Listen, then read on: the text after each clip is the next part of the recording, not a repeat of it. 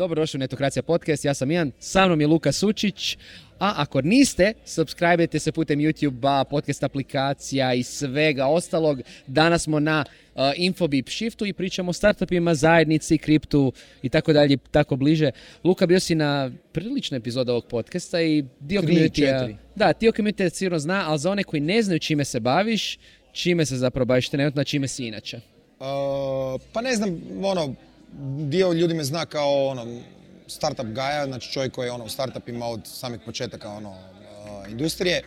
Uh, sad sam se malo više shiftao u Web3 u kripto, ali i dalje sam ostao ono, aktivan u startup zajednici. U principu ono što radim je, mm, odnosno ono čim se pokušavam baviti, ovaj, da li uspješno ili neuspješno, to je na ljudima da procijene. Uh, pomažem drugim startupima da naprave ono što su namijenili. Znači, bez obzira da li se radi o kriptu ili, ili non-kriptu, pomažem projektima, kompanijama, protokolima da, da, da ono, razviju taj neki svoj ono, community ekosustav, ekosustav i to i u principu investitor uh, u early stage startupe.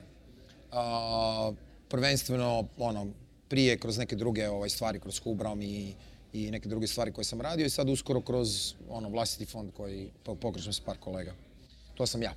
Između Tiz, tiz, bit će na etokraciji. A, kad, smo, kad smo kod uh, Hubrama što si spomenuo, znači to je bilo tvoj prvi neki gig kao investitor, u tom Tako je. slučaju ono, Da. nalaženje, nalaženje startupa i bio si jako aktivan, što i dalje jesi u Hrvatskoj regionalnoj startup zajednici. Ako pogledaš tadašnju zajednicu, znači to je ono prije deseta godina i današnju, gdje vidiš najveće promjene?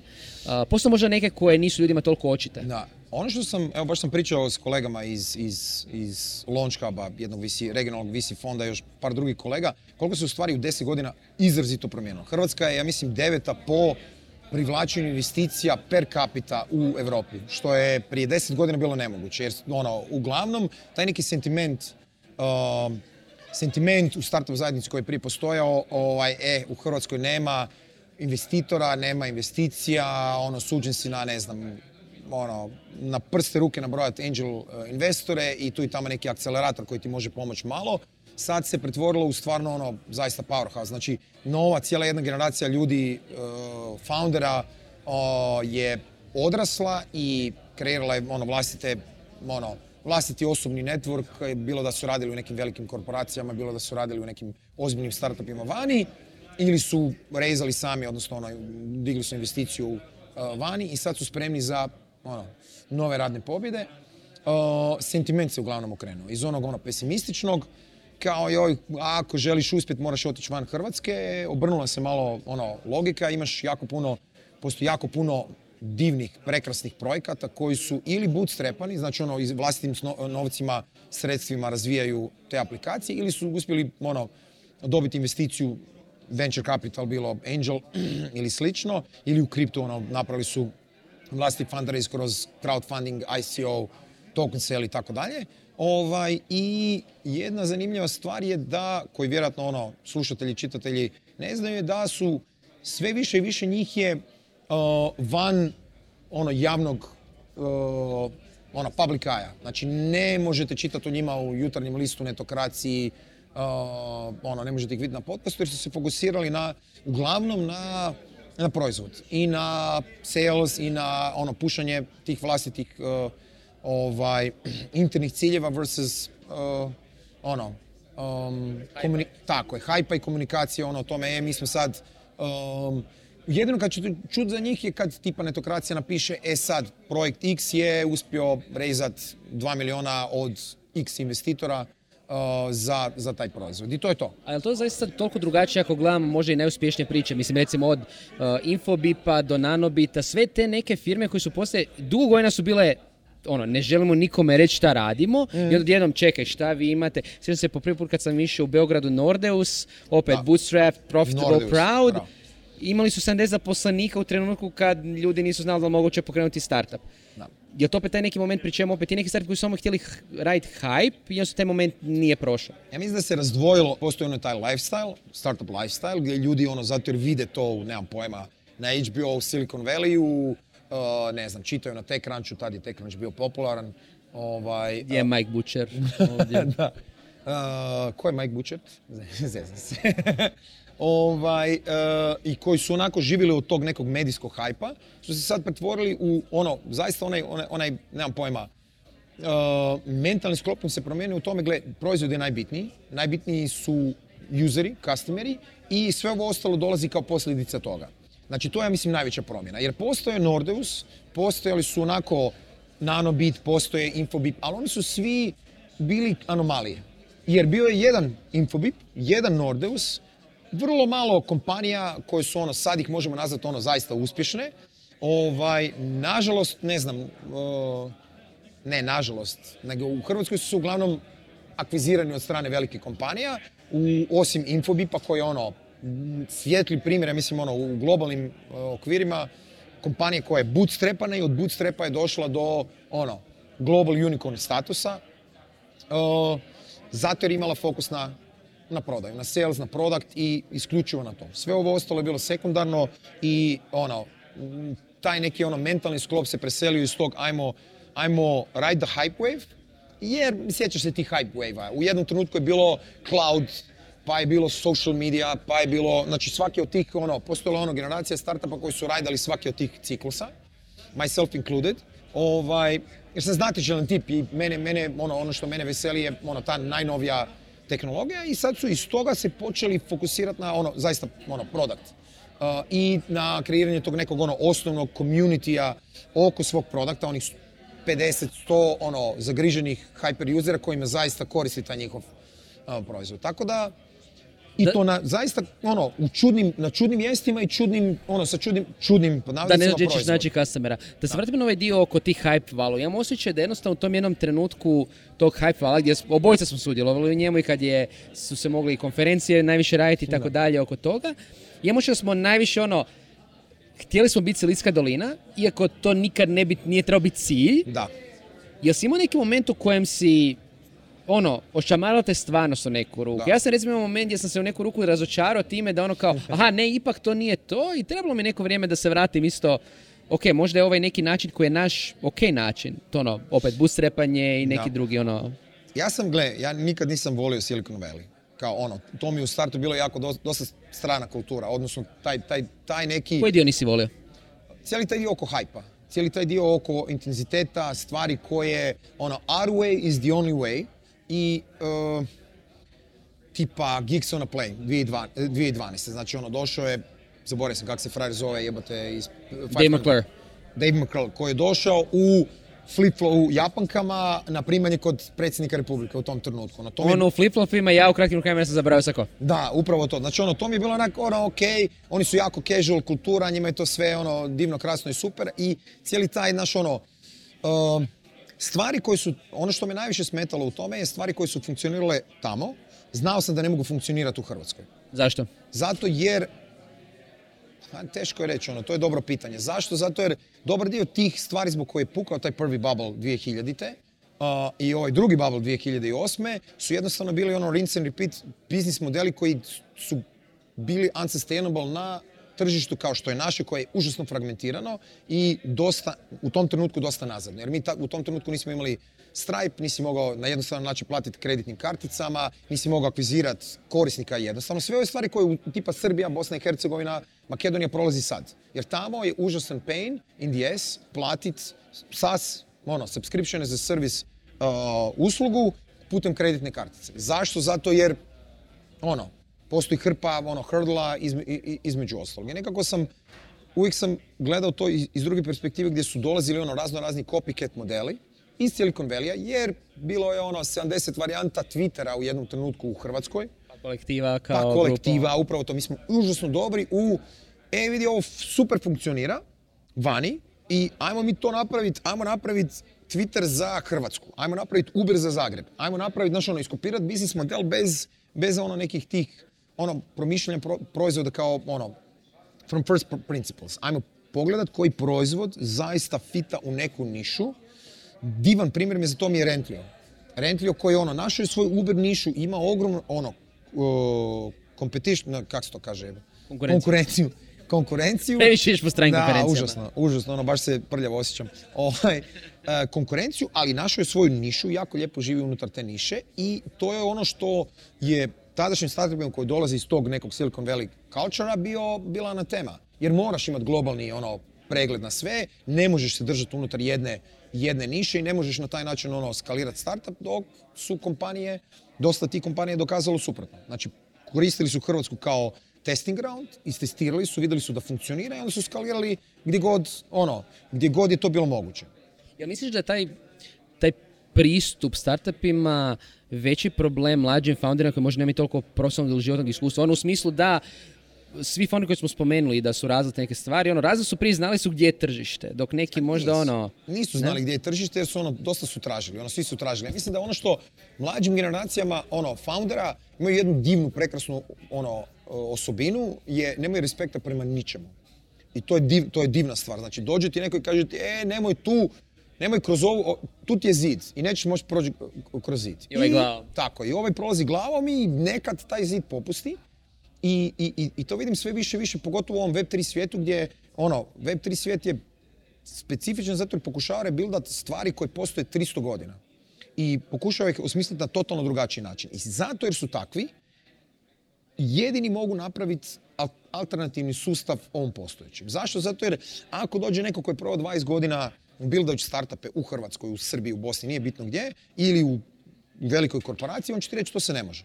I ovo se ne može, i ovo se ne može, i ovo se ne može. Jer probao sam već 20 puta kroz tih 20 godina. Meni i- super bilo, ja sam radio u HT-u, ono, i divno mi je bilo tamo, ali uvijek ti je bilo, ja, ja, znači, uvijek sam bio godinu, dvije ispred i svaki put kad bi po- pokušavao pušati neki proizvod, oni su rekli mi smo to probali prije tri godine i ne funkcionira.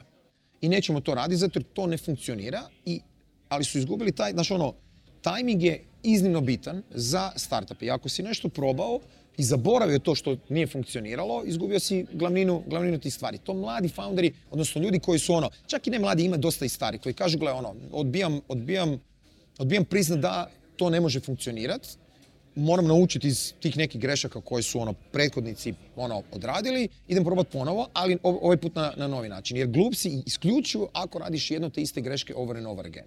Ali ako gradiš nove greške, to je, to je način na koji, na koji se gradi, ono, actually, u stvari se gradi startup. I to je to što ti mladi, mladi founderi, zato jer imaju dovoljno ono, razuma da mogu pogledat greške i da mogu vidjeti, aha, e, Šumina iz Nanobita je probao ovo, to nije funkcioniralo, ja neću ići tim smjerom, pomaknut ću se za 10 stupnjeva u desno i pro- idem, idem tim putem.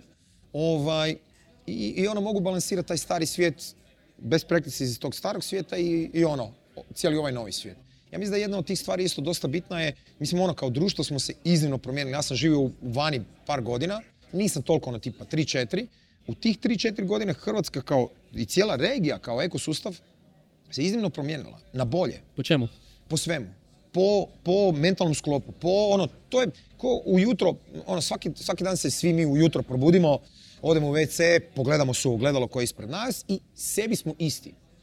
Znači, mi smo se promijenili ni malo. Znači, ja sam u deset, zadnjih deset godina očelavio, meni u glavi je još uvijek da sam isti, da se nisam promijenio. Mora, ja, ja mislim da je dosta bitno da ljudi odu van, makar na par mjeseci i vrati se nazad da vide tu, tu neku progresiju. Znači, promijenilo se mentalno stanje ljudi. Znači, promijenio se dostupnost kapitala. Promijenilo se uh, uh, nisu best practices, kako bi to rekao, ono, svijetli primjeri foundera koji su uspjeli nešto napraviti u, u, toj svojoj nekoj karijeri ili polu napraviti u toj svojoj karijeri.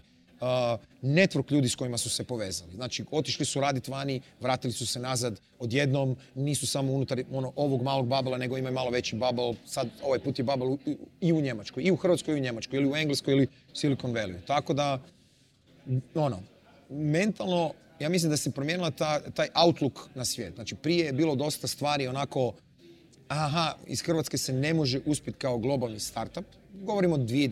2010. 2010. Ono, cijeli taj period gdje je ono, svijetli primjer u tom trenutku bio farmer.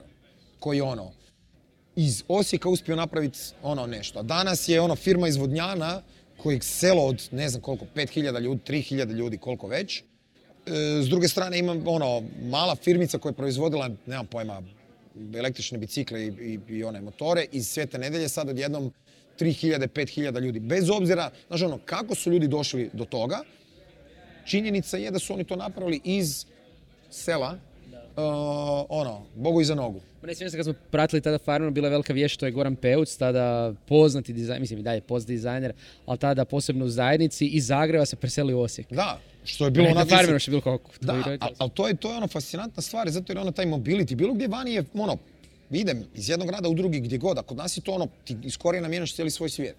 To se isto promijenilo. Jako puno ljudi, ne znam da li je to zbog korone ili to opet zbog ono, promjene mentalnog sklopa, ljudi su onako puno mobilniji. Sutra će se preseliti u Zadar ako treba, jer je na dva sata od Zagreba, ili u Split, zato jer je na četiri sata od Zagreba, i ono, 45 minuta ono, let ili 4 sata autom, ja sam u Zagrebu ako mi treba. Doslovno smo da, tu. Da. E, Spomenuo si opet, razvila se zajednica, razvila se ljudi, iskustvo i tako dalje. Jel misliš da je utoliko postalo i teže pokreati startup u onom segmentu da jedan od razloga zašto su se prije i recimo agencije mogle razviti jer developera je bilo, mogo si i platiti i slično. Da je sad teže zaposliti developere i zbog remote worka i slično ili je to nešto što se samo nam čini, ali zapravo Je i nije, odnosno je ako si, ona, imaš boomer mentalitet. što to znači? To znači ako se ponašaš kao da je sve kao prije.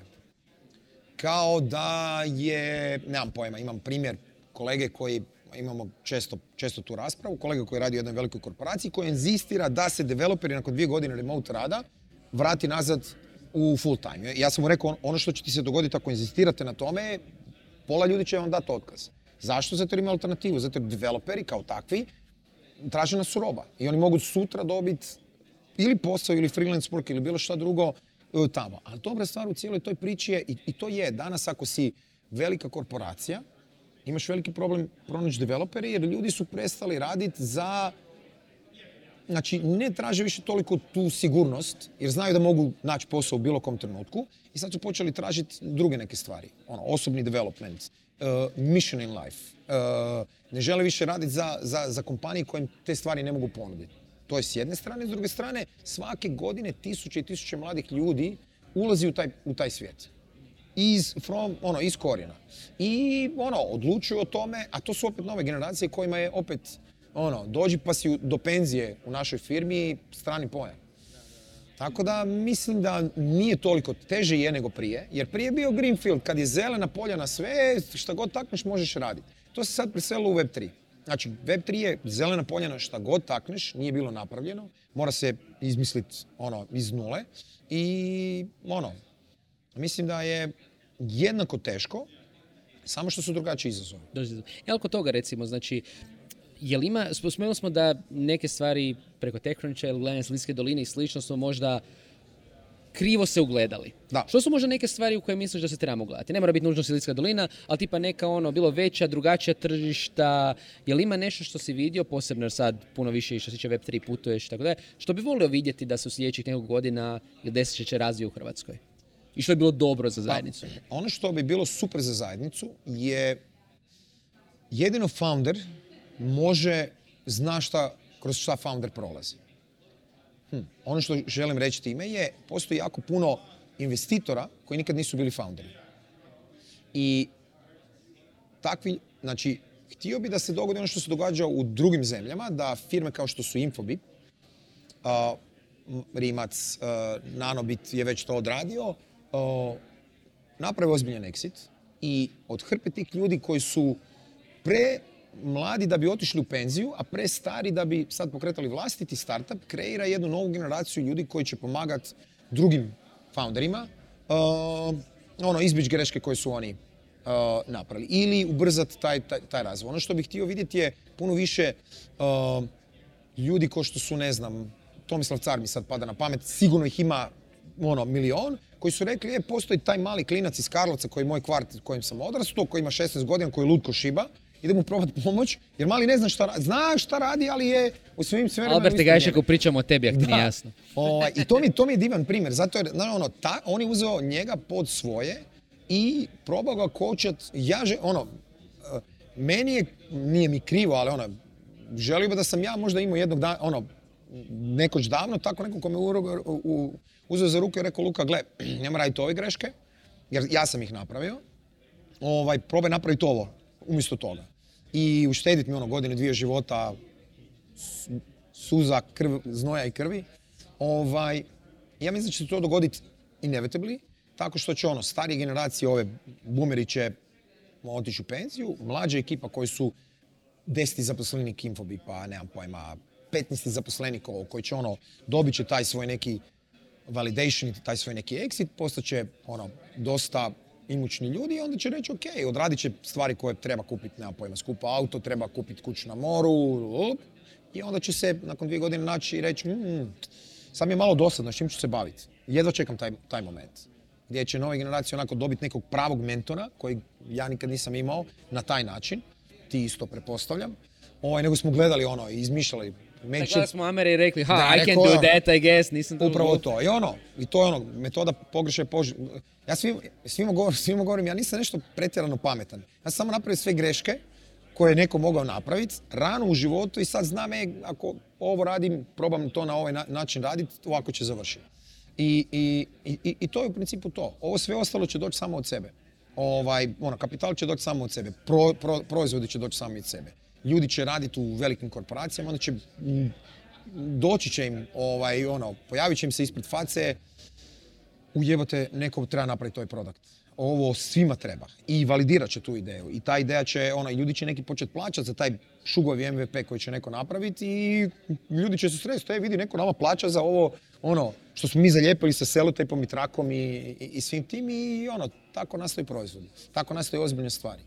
U biti ono što na kraju zapravo jednostavno trebamo na točki prestati se ugledati van i shvatiti da možemo mi to i još ako imamo podršku iskusnih prije nas, bit će, Znači, bit će lakše. ja kažem, od svih, trenutno, od svih područja o, o, geografskih, ono na koje sam najviše boliš je ovaj dio. Znači, Central and Southeast Europe sa naglaskom na ovaj naš, naš dio, znači Balkan. Zašto? Zato jer smo uh,